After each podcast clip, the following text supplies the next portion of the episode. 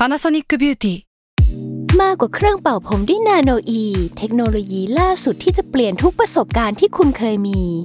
นาโนอีมอยส์เจอร์พลัสเพิ่มความชุ่มชื้นให้เส้นผมหลังใช้งานมากขึ้นถึง 18 เท่า พร้อมชะลอการเฟดของสีผมสำหรับคนชอบทำสีผม ดูแลความชุ่มชื้นทั้งเส้นผม หนังศีรษะและผิวคุณ Panasonic NA0J มีเทคโนโลยี nanoe ที่ care only you s a l m o n PODCAST มัน สด อร่อย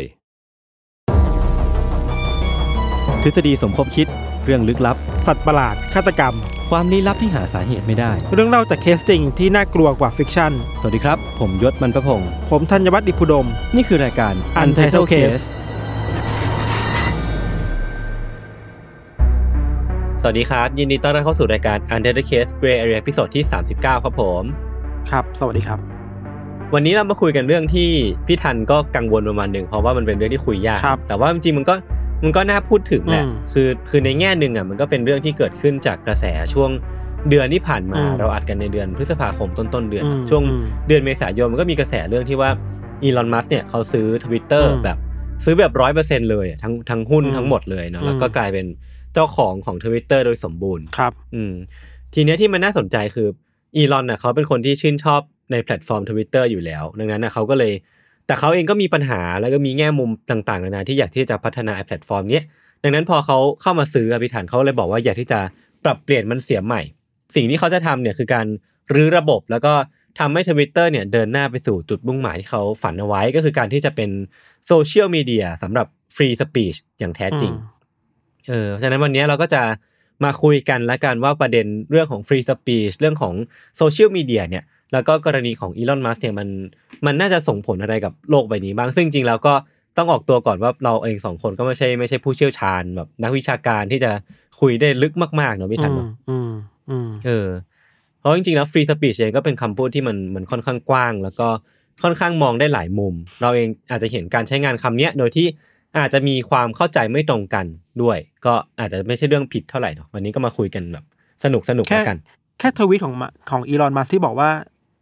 เรื่อง free speech คนก็ถกเถียงกันแล้วว่ามัสก์พูดในนิยามไหนอะแค่อีลอนมัสก์บอกว่าเขาอยากทำให้ทวิตเตอร์มี free speech มากขึ้นนะมันก็ถกเถียงแล้วว่านิยามไหนนะ ที่อีลอนมัสก์เออเอาขึ้นมาพูดเลยว่า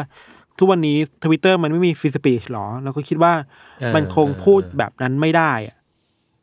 ครับ เออนั่นแหละ อืมอืมมันซับซ้อนอะมันก็เลยยากเนอะอืมเออเดี๋ยวเดี๋ยวผมขอเริ่มจากตัวเรื่องของความหมายแล้วกัน ความหมายเนี่ยจริง ๆ คือ ก็พยายามไปหามาในหลาย ๆ ที่นะมันจะมีทั้งแบบ dictionary หรือว่าเป็นแบบความหมายของ Amnesty เองก็ตาม ซึ่งที่ผมหยิบยกมาในวันนี้ก็จะเป็นที่ผมไปเจอมาในเว็บไซต์ amnesty นะครับ คือเขาก็บอกว่า freedom of speech เนี่ยมันเป็น the right to seek หรือว่าเป็นสิทธิที่จะมองหาแล้วก็ receive หรือว่าแบบรับเข้ามาหรือว่า impart คือเป็นส่วนหนึ่ง หรือว่าแบบเปิดรับเลยพวกเนี้ย information and ideas of all kinds by any means หรือว่าเป็นเรื่องของความรู้ชุดข้อมูลหรือว่าไอเดียต่างๆนานาที่ไม่ได้ปิดกั้น คือจะเป็นอะไรก็ได้เลยเป็นความหมายไหนก็ได้ คือทั้งหมดเหล่านี้เราควรที่จะเปิดรับมันแล้วก็เหมือนมันเป็นความหมายในอุดมคติของคนที่เชื่อเรื่องในโลกโลกเสรี แล้วก็เชื่อในเรื่องของ freedom of speech อะพี่ทันอืมเออ ซึ่งพวกเขาอะก็เชื่อว่าสุดท้ายแล้วเนี่ยการปล่อยให้ผู้คนคือสมมุติว่าเป็นเป็น free speech absolutist เขาก็จะเชื่อว่าสุดท้ายแล้วเนี่ย เรา การปล่อยให้คนมีอิสระแสดงอืมออกได้ทุกอย่างอะอืมก็จะเป็นสิ่งที่ดีที่สุด เออ คือความหมายก็จะประมาณนี้ไว้พี่ทัน อืม แต่ทีเนี้ยในในโลกที่เราอาศัยอยู่กันณปัจจุบันเนี้ยพี่ทันผมคิดว่ามันอาจจะยังไม่ถึงขั้นนั้นว่ะ ขั้นที่แบบทุกคนจะมาพูดอะไรก็ได้พล่ามใส่กันแล้วก็เหมือนแบบ ทุกอย่างมันมันเป็นสิ่งที่รับได้ คือเท่าที่ไปอ่านมาเพิ่มเติมอันนี้พี่ทันเสริมได้นะคือเขาก็บอกว่าจากเว็บไซต์ Amnesty นั่นแหละคือเขาบอกประมาณประมาณแบบ คือคนเรามีสิทธิ์ที่จะพูดแหละ แต่ก็อธิบายต่อว่าบางทีเนี่ยมันก็ต้องมีการ restrict หรือว่ามีการแบบมีการข้อห้ามมีข้อจำกัดกันอยู่บ้าง เช่น ในกรณีที่เราเห็นได้ชัดว่ามันน่าจะเป็นเรื่องที่ไม่สมควรเท่าไหร่มันคือเรื่องของ hate speech หรือว่าพวกข้อความยุยง ซึ่งเอาจริงคือศัพท์เหล่าเนี้ยมันก็เป็นศัพท์ที่อธิบายยากอีกเว้ยเป็นคำที่ต้องมานั่งคุยหาความหมายกันอีก ลึกเข้าไปอีกว่า hate speech คืออะไร ข้อความยุยงคืออะไรอืมคำเส้นแบ่งมันอยู่ตรงไหน หรือว่าข้อจำกัดของมันคืออะไรอืมเออ มันก็เลย ทำให้มันมันค่อนข้างอธิบายยากเหมือนกันพี่ทันว่าไงบ้าง อืมอืมมันยากเรื่องหนึ่งที่มันยากเพราะว่าเวลาเราพูดถึง free speech ในคอนเซปต์เดิมอะครับในอดีตอะครับเวลาพูดถึงโลกเสรีอะจะพูดถึงว่ามนุษย์ทุกคนมันควรจะมีเสรีภาพในการพูด เพราะว่าเสรีภาพอืมคือสิ่งที่เราเกิดมาแล้วมันมีเนาะใช่มันไม่ควรถูกปิดกั้นน่ะแต่ว่าคอนเซปต์เนี่ยพอมันเออมาถึงยุคปัจจุบันที่เป็นยุคของโซเชียลมีเดียเราคิดว่าเออมันอาจจะต้องปรับตามโซเชียลมีเดียด้วย หรือว่าในอีกแบบหนึ่งคือ การมาถึงของโซเชียลมีเดียมันอาจจะทำให้ไอเดียพื้นฐานของเสรีภาพเสรีภาพในการพูดมันมันเปลี่ยนไปอะอืมมันถูกตั้งคำถามมากขึ้นอืมว่าอืมแค่ไหนถึงพูดได้ไม่ได้อะคือเออความอันตรายของ speech ในตัวเดิมในอดีตอะกับความอันตรายของอือ speech ที่มันถูกหย่อนลงมาในโซเชียลมีเดียในเวลาเนี้ยมันอาจจะไม่เหมือนกันนะอืมเออเออเอออันนี้มันเลยเป็นห็ปัญหาทำให้คนมาตั้งคำถามว่า แค่ไหนถึงเรียกว่ามีหรือไม่มีอะครับ อืม เพราะว่าสิ่งที่มันต้อง restrict หรือว่าแบบจำกัดมากขึ้นพี่ทันมองว่ามันเป็นเรื่องของความง่ายด้วยปะพอมันเป็นโซเชียลมีเดียคือทุกอย่างมันถูกง่ายแบบ มันสามารถสื่อสารถึงกันโดยง่ายมากกว่าที่เคยเป็นมา แล้วมันก็ทำให้แบบอืมมันมันอยู่หลังจอด้วย มันมีอะไรพวกนี้ด้วย มันก็ทำให้มนุษย์เราสื่อสารกันแบบ extreme มากขึ้น หรือว่าไปไปสุดทางกันมากขึ้นอะไรอย่างนี้ปะพูดพูดได้ชัดเจนคือว่าเอฟเฟกต์ของมันไปได้อย่างรวดเร็วมากขึ้น รุนแรงมากขึ้น น่ะเออเออเออเออเออ มันก็มีเรื่องที่เถียงกันอยู่อยู่บ่อยๆเนอะว่า ถ้าเรากลับมาประเด็นเดิมว่า ครับ เราเราควรมองฟรีสปีชยังไงในโลกออนไลน์ครับ มันก็มีอืมอย่างน้อยๆสองฝ่ายที่เป็นดีเบตกันอยู่เวลานี้สองฝ่ายแรกก็จะมองอือฮึว่า ก็เต็มที่ไปเลยใครพูดใครควรจะพูดอะไรก็พูดไปเลยพูดได้หมด เออ แล้วถ้าเอออันนี้ในแง่ของบริบทของการสื่อสารนะ ถ้าคนหนึงพูดผิดครับหรือพูดพลาดขึ้นมา มันก็จะอืมมีสิทธิ์ที่คนอื่นๆ จะสามารถมาเอาข้อมูลมาแย้งได้ มันก็เท่าเท่าๆกันน่ะ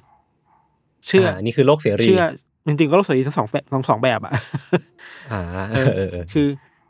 คือ อะถ้าคุณโต้มาเราก็โต้กลับข้อมูลนี้ไม่จริงเออข้อมูลเออจริงก็มาสู้ มันคือการแข่งขันกันทางด้านข้อมูลนะครับ แต่อีกเออแบบหนึ่งคือจะบอกว่า เอ้ยที่ผ่านมาเราเราปล่อยให้มันเป็นแบบนี้มานานแล้วนะแต่เห็นผลมันไหมล่ะ ผลของมันคือสังคมมันแตกแยกนี่ เราไม่เชื่อว่าอืมการถกเถียงกันแบบนั้นน่ะ มันจะนำไปสู่สิ่งที่ดีได้เสมอไปอะดีเบตที่มันอืม healthy อืมมันไม่ได้เกิดขึ้นเพราะโซเชียลมีเดียโซเชียลมีเดียมันไม่ทำให้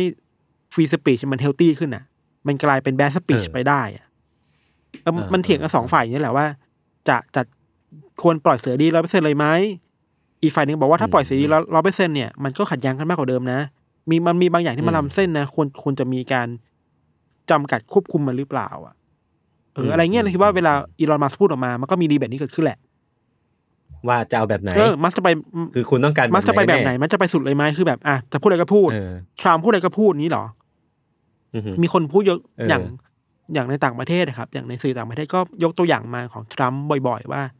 นี่ไงช่วงช่วงแรก ๆ ที่ไบเดนขึ้นมาแล้วทรัมป์ไม่ยอมรับผลการเลือกตั้งเนี่ยทรัมป์พูดอะไรก็ได้ในในทวิตเตอร์ใน Facebook อะ แล้วนำไปสู่อะไรอะ มันนำไปสู่การที่ทรัมป์ปลุกระดมคนไปสู่การบุกรุกอืมรัฐสภาของอเมริกา มีการประกาศอ่าว่าจะตามไปสังหารตามไปฆ่าไมค์เพนที่เป็นแบบรองประธานาธิบดีในเวลานั้นเองอะจะไปแขวนคอไมค์เพนด้วยซ้ำไปอะ มันมันรุนแรงขั้นนั้นน่ะ มันมันไปกันใหญ่เออทรัมป์มันเหมือนเป็นตัวตัวแปรสำคัญที่ทำให้คนมันตั้งคำถามว่าใช่ใช่แค่นี้ใช่มันได้ไหมนะหรือเราควรจำกัดทรัมป์เออหรือเปล่าเออออะไรอย่างเงี้ยครับ ครับเออคือก็น่าสนใจคือคือพอพี่ทันตั้งคำถามมาว่าสุดท้ายแล้วเนี่ยการการเข้าซื้อของอีลอนมัสอะสุดท้ายแล้วมันจะไปลงเอยแบบไหนคือ มันก็มีความท้าทายเกิดขึ้น คืออย่างที่ในโพสที่เขาบอก บอกว่าเขาซื้อทวิตเตอร์เพื่อ free speech อะไรพวกเนี้ยถ้าไปดูในคอมเมนต์นะพี่ทันมันจะมีการยั่วยวนเนาะคือจะมีการทำมีมทำเอาเรื่องเก่าๆในอดีตของอีลอนมัสก์อะมาโพสเพื่อที่จะดูว่าไอ้ข้อความเหล่านี้หรือว่าไอ้ speech เหล่านี้ อีลอนมัสก์จะทำยังไงกับมันอืมคือถ้าสมมติมันมันฟรีจริงๆอะอีลอนมัสก์จะต้องไม่ไม่ไปแตะต้องมันหรือเปล่า หรือว่าไม่ควรจะมาโกรธอะไรหรือเปล่า เพราะว่าคุณเองต้องการที่จะ free speech ขั้นสุด เออ ก็ก็ผมว่ามันก็ต้องก็ต้องมีการดูกันต่อไปแล้วกันอืมว่าว่าสิ่งที่เขาต้องการหรือว่าสิ่งที่มันจะเกิดขึ้นอืมในแพลตฟอร์มทวิตเตอร์อืมมันจะเป็นยังไง แล้วก็ อันนี้มันจะลงลึกไปหน่อยครับว่า อย่างเวลาเราพูดถึงบริบทของอีลอนมัสก์กับอเมริกา มันจะต่างกับอืมประเทศอื่นประมาณหนึ่งเงื่อนไขแรกที่มันอ่าฮะต่างคือว่า ในอเมริกาครับ มันจะมีมันมีรัฐธรรมนูญฉบับที่หนึ่งเขาเรียกว่า first amendment น่ะอ่า first amendment บทเนี่ยบัญญัติเพิ่มเติมเออ first amendment เนี่ยมันใช้มานานมากแล้วและทุกครั้งที่มันอืมมีดีเบตกันไม่ว่าจะเป็นเสรีภาพอะไรก็ตาม มันจะกลับมาพูดถึงนี่แหละครับมันมันมันคือการอืมทำอะไรก็ได้ที่ไม่ขัดต่อเสรีภาพอื่นๆอะไรเงี้ยเนาะนั่นแหละ อืมอืมอเมริกามันจะมีปัญหาเรื่องนี้มาตลอดด้วยว่า สิ่งที่คุณทำอยู่อะคุณอ้างรัฐธรรมนูญนะอืมแต่ว่า แต่แต่ผลของมันอะมันไม่เฮลตี้อะ เช่นคุณอยากสร้างเออเออสปีชที่เหยียดหยามคนอื่น ถือว่า ไอ้ First Amendment นี้มันคุ้มครองไหมก็คุ้มครองก็คุ้มครองเว้ยหรือว่าเออไม่แต่การพูดนะ ไม่ใช่แค่คำพูดนะ การครอบครองปืนเนี่ยอือฮึมันก็คุ้มครองนะ คือมันอืมมันดีเบตไปถึงแง่ในแง่แบบเสรีภาพในการใช้ชีวิตขนาดนั้นเลยอะอืมนั่นแหละมันเลยอืมเราเลยบอกว่ามันมันซับซ้อนเว้ยเวลาพูดถึงอเมริกา แล้ว อเมริกาก็เถียงเรื่องนี้แหละว่าอะอีลอนมัสอยากอยากทำอะไรกันแน่นะ จะไปถึงขั้นสุดเลยแบบปล่อยไปเลยหรือเปล่าอะไรเงี้ยครับ อืม คือก็ก็ขอเสริมไม่ทันในกันว่า ไอ้ตัวข้อกฎหมายอะว่าประเทศไหนมันมีบ้างคือเท่าที่ไปอ่านมาจากไอรอเขาบอกว่าอะก็มีสหรัฐนี่แหละที่มันชัดเจนมากๆคือ First Amendment หรือว่าบทบัญญัติเพิ่มเติมรัฐธรรมนูญฉบับที่หนึ่งซึ่งของฝรั่งเศสก็มีจดกฎหมายคล้าย ๆ กัน ซึ่งเอาจริงสองประเทศเนี้ยก็เหมือนเป็นเป็นประเทศที่มีประวัติการ ลุกขึ้นต่อสู้ของประชาชน แล้วก็ให้ความสำคัญกับอิสระเสรีของประชาชนเป็นหลัก ซึ่งส่วนของไทยเองอะพี่ทันอันนี้น่าสนใจมากคือ เขาบอกว่ามันมีระบุไว้ในรัฐธรรมนูญก็จริง แต่ว่ามันก็จะมีหมายเหตุต่อไว้ว่าเนี่ยมันจะมีการประชาชนเนี่ยมีเสรีภาพตามที่กฎหมายบัญญัติเอาไว้ หรือว่าไม่กระทบต่อความมั่นคงของรัฐ และดำรงไว้ซึ่งความสงบเรียบร้อยและศีลธรรมอันดีของชาติ ซึ่งอะเนี่ยคุมเครือมาก แล้วก็ซึ่งก็ไม่ใช่ประเด็นวันนี้ แต่ว่าก็น่าสนใจดีคือเรื่องของกฎหมายที่ แต่ละประเทศคุ้มครองเรื่องของฟรีสปีชเอาไว้อยู่ แต่ว่าที่พี่ทันเรียกประเด็นมาก็น่าสนใจดีแม้กระทั่งว่าสหรัฐอเมริกาที่มีภาพจำเรื่องของแบบ freedom of แบบ people หรือว่าแบบมี free speech ชัดเจนมากๆเนี่ย แต่ว่ามันก็ยังมีปัญหาอยู่ ซึ่งมันก็มันก็ทำให้เราตั้งข้อสงสัยมากว่าแบบเอ้ยแล้วมันมันจะยังไงกันแน่วะแล้วมันดีจริงหรือเปล่าหรือว่าอะไรพวกนี้เนาะอืมเอออืมคือลองลองยกตัวอย่างให้มันเห็นภาพมากขึ้นว่าทุกวันเนี้ยครับ มันจะมีความขัดแย้งกัน คือก็ต้องอธิบายเพิ่มเติมก่อนว่าที่เขามีดราม่ากันเนี้ยคือผมเล่าเพิ่มแล้วกันนะคือเขาบอกว่า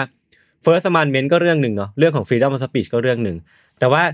มันก็มีคนตั้งข้อสงสัยว่าพวกโซเชียลมีเดียอย่าง Facebook Twitter หรือว่า TikTok อะไรพวกเนี้ยมันเป็น private sector มันเป็นแบบบริษัทเอกชนน่ะคือพวกเขาเองไม่จำเป็นต้องที่จะเอา First Amendment มาใช้ด้วยซ้ำแต่ว่า พวกเขาเองก็ทำตัวเป็นเป็นเหมือนเป็นรัฐบาล เป็นคนที่เป็น regulator แล้วก็คอยแบนข้อความเหล่านี้เออยกตัวอย่างเช่นแบบ Facebook มันจะมีข้อจำกัดเรื่องของสมมติว่า คุณเอาภาพโป๊มาลง ซึ่งซึ่งบางบางวัฒนธรรมบางบริบทมันก็ไม่ใช่เรื่องแปลกเนาะหรือว่าใช้คำหยาบใช้คำรุนแรงอะไรพวกนี้ก็จะโดนแบนไป ซึ่งอะไรที่ไม่ถูกข้อบังคับก็อาจจะโดนลด engagement สิ่งสิ่งเหล่านี้ที่ที่คนเคยเจอหรือแม้กระทั่งการแบนของทรัมป์เองเนี่ยคนก็มาดราม่ากันว่าเออ เอฟแบบ Facebook ใช้อำนาจหน้าที่เกินเกินความจำเป็นหรือเปล่า หรือว่าเกินเกินบทบาทตัวเองหรือเปล่า แล้วมันมันมันใช่ freedom of speech จริง ๆ หรือเปล่า อันนี้ก็จะเป็นอีกดีเบตหนึ่งที่ที่คนเขาพูดคุยกัน ครับอืมพูดอีกแบบก็ได้ว่า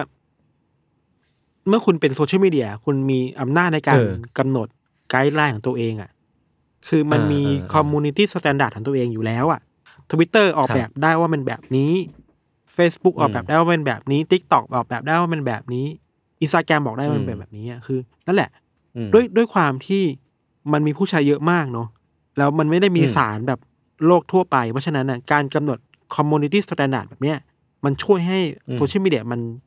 มันจัดการข้อความเหล่านี้ได้ง่ายขึ้นเนี่ย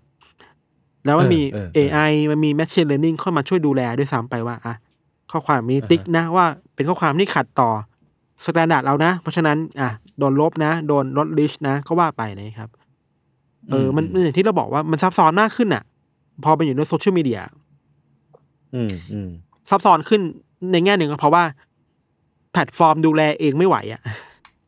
จะให้คนอืมมานั่งติ๊กอย่างเดียวไม่ได้ไงมันต้องให้ AI มันต้องให้โซเชียลมีเดียอื่นๆแบบมาช่วยดูดูแลด้วยอะ่ะอืครัมบอืมอืมอืมแต่ทีเนี้ยพี่ทันคือคือเรื่องที่มันน่ากังวลกว่านี้คือ อันเนี้ยที่เราคุยคุยกันมันคือเรื่องของแบบข้อดีเนาะในแง่ของว่าโซเชียลมีเดียกับเรื่องของ free speech เขาจะมาช่วยกันคือแบบสมมุติว่า คือมีการ regulate ประมาณหนึงมี community standard ที่จะช่วยให้บทสนทนาบนโลกออนไลน์เนี่ยมันเป็นเป็นเป็นไปในทางที่มัน healthy ขึ้นอืมแต่ทีเนี้ยมันก็มีอีกฝั่งหนึ่งพี่ทันที่เขาไม่พอใจ คือเขาก็มองว่าการเข้ามามีบทบาทหน้าที่ของโซเชียลมีเดียมากเกินไป หรือว่าแบบเจ้าของแพลตฟอร์มมากเกินไปเนี่ยมันอาจจะเป็นการปิดกั้นมากเกินไปหรือเปล่า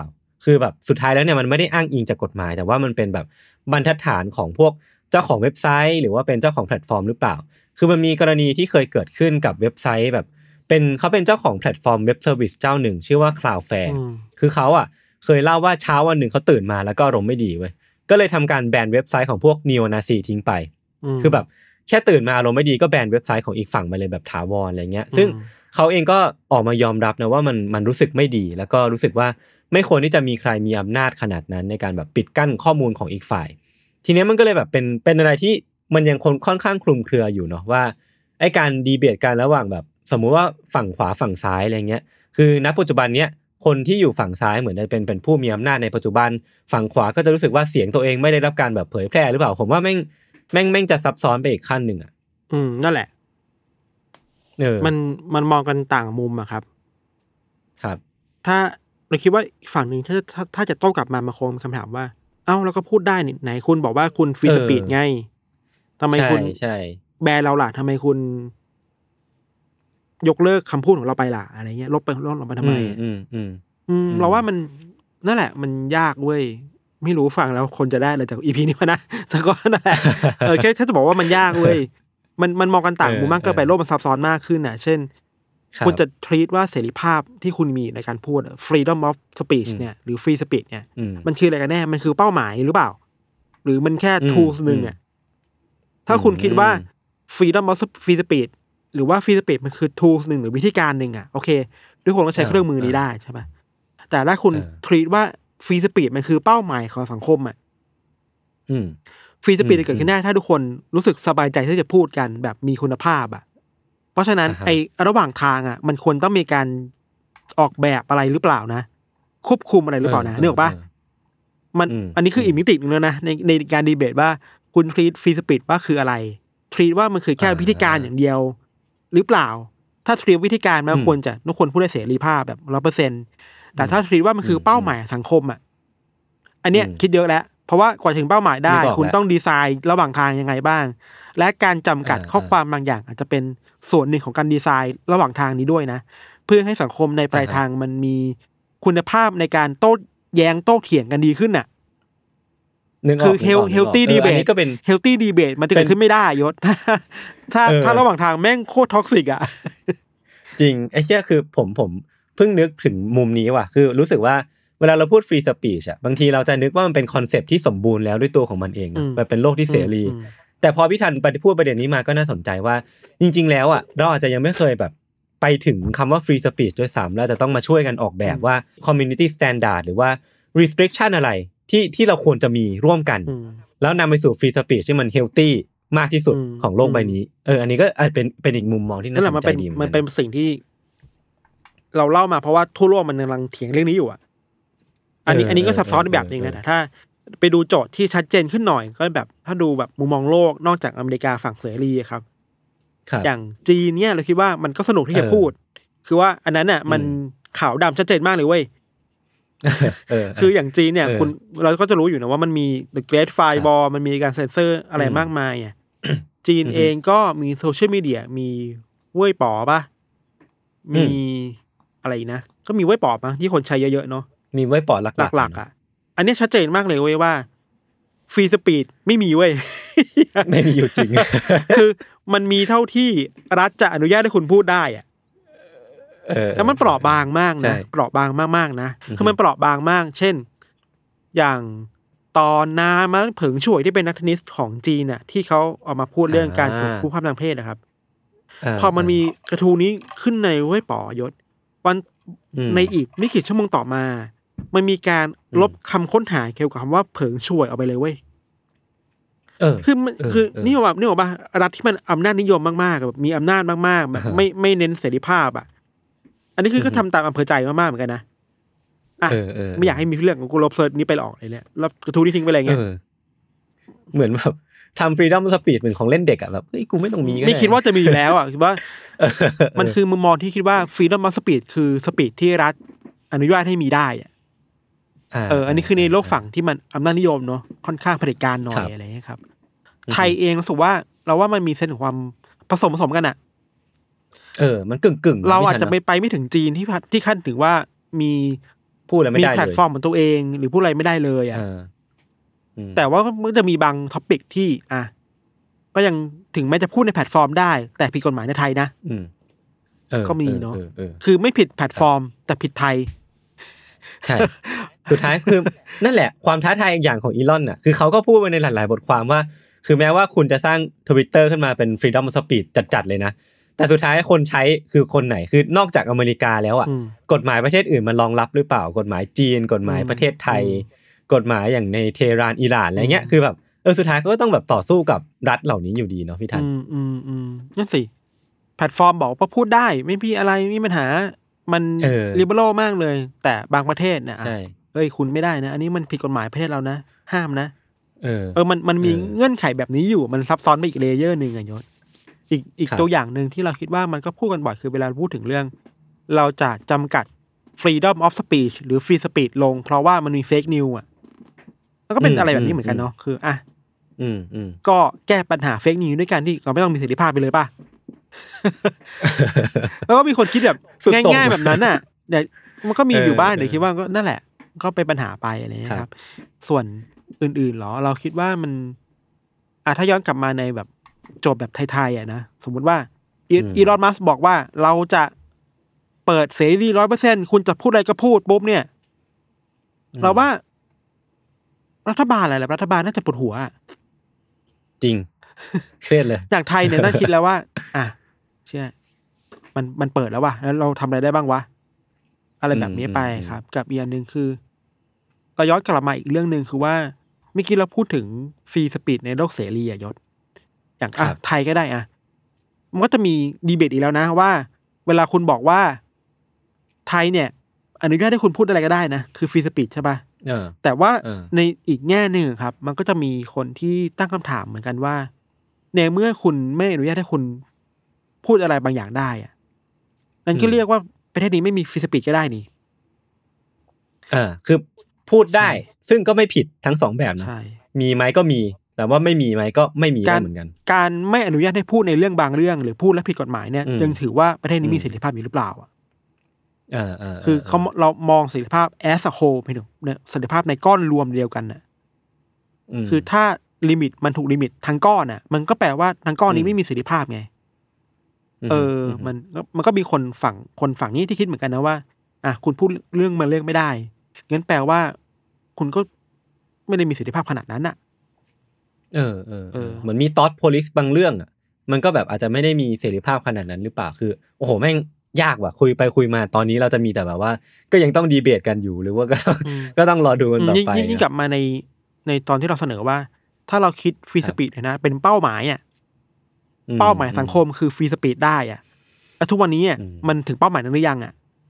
แต่ยังอาจารย์นิยามว่ายังไม่มี free speech ก็ได้นะใช่ป่ะครับเออแต่นี้มันก็นั่นแหละเออยากครับ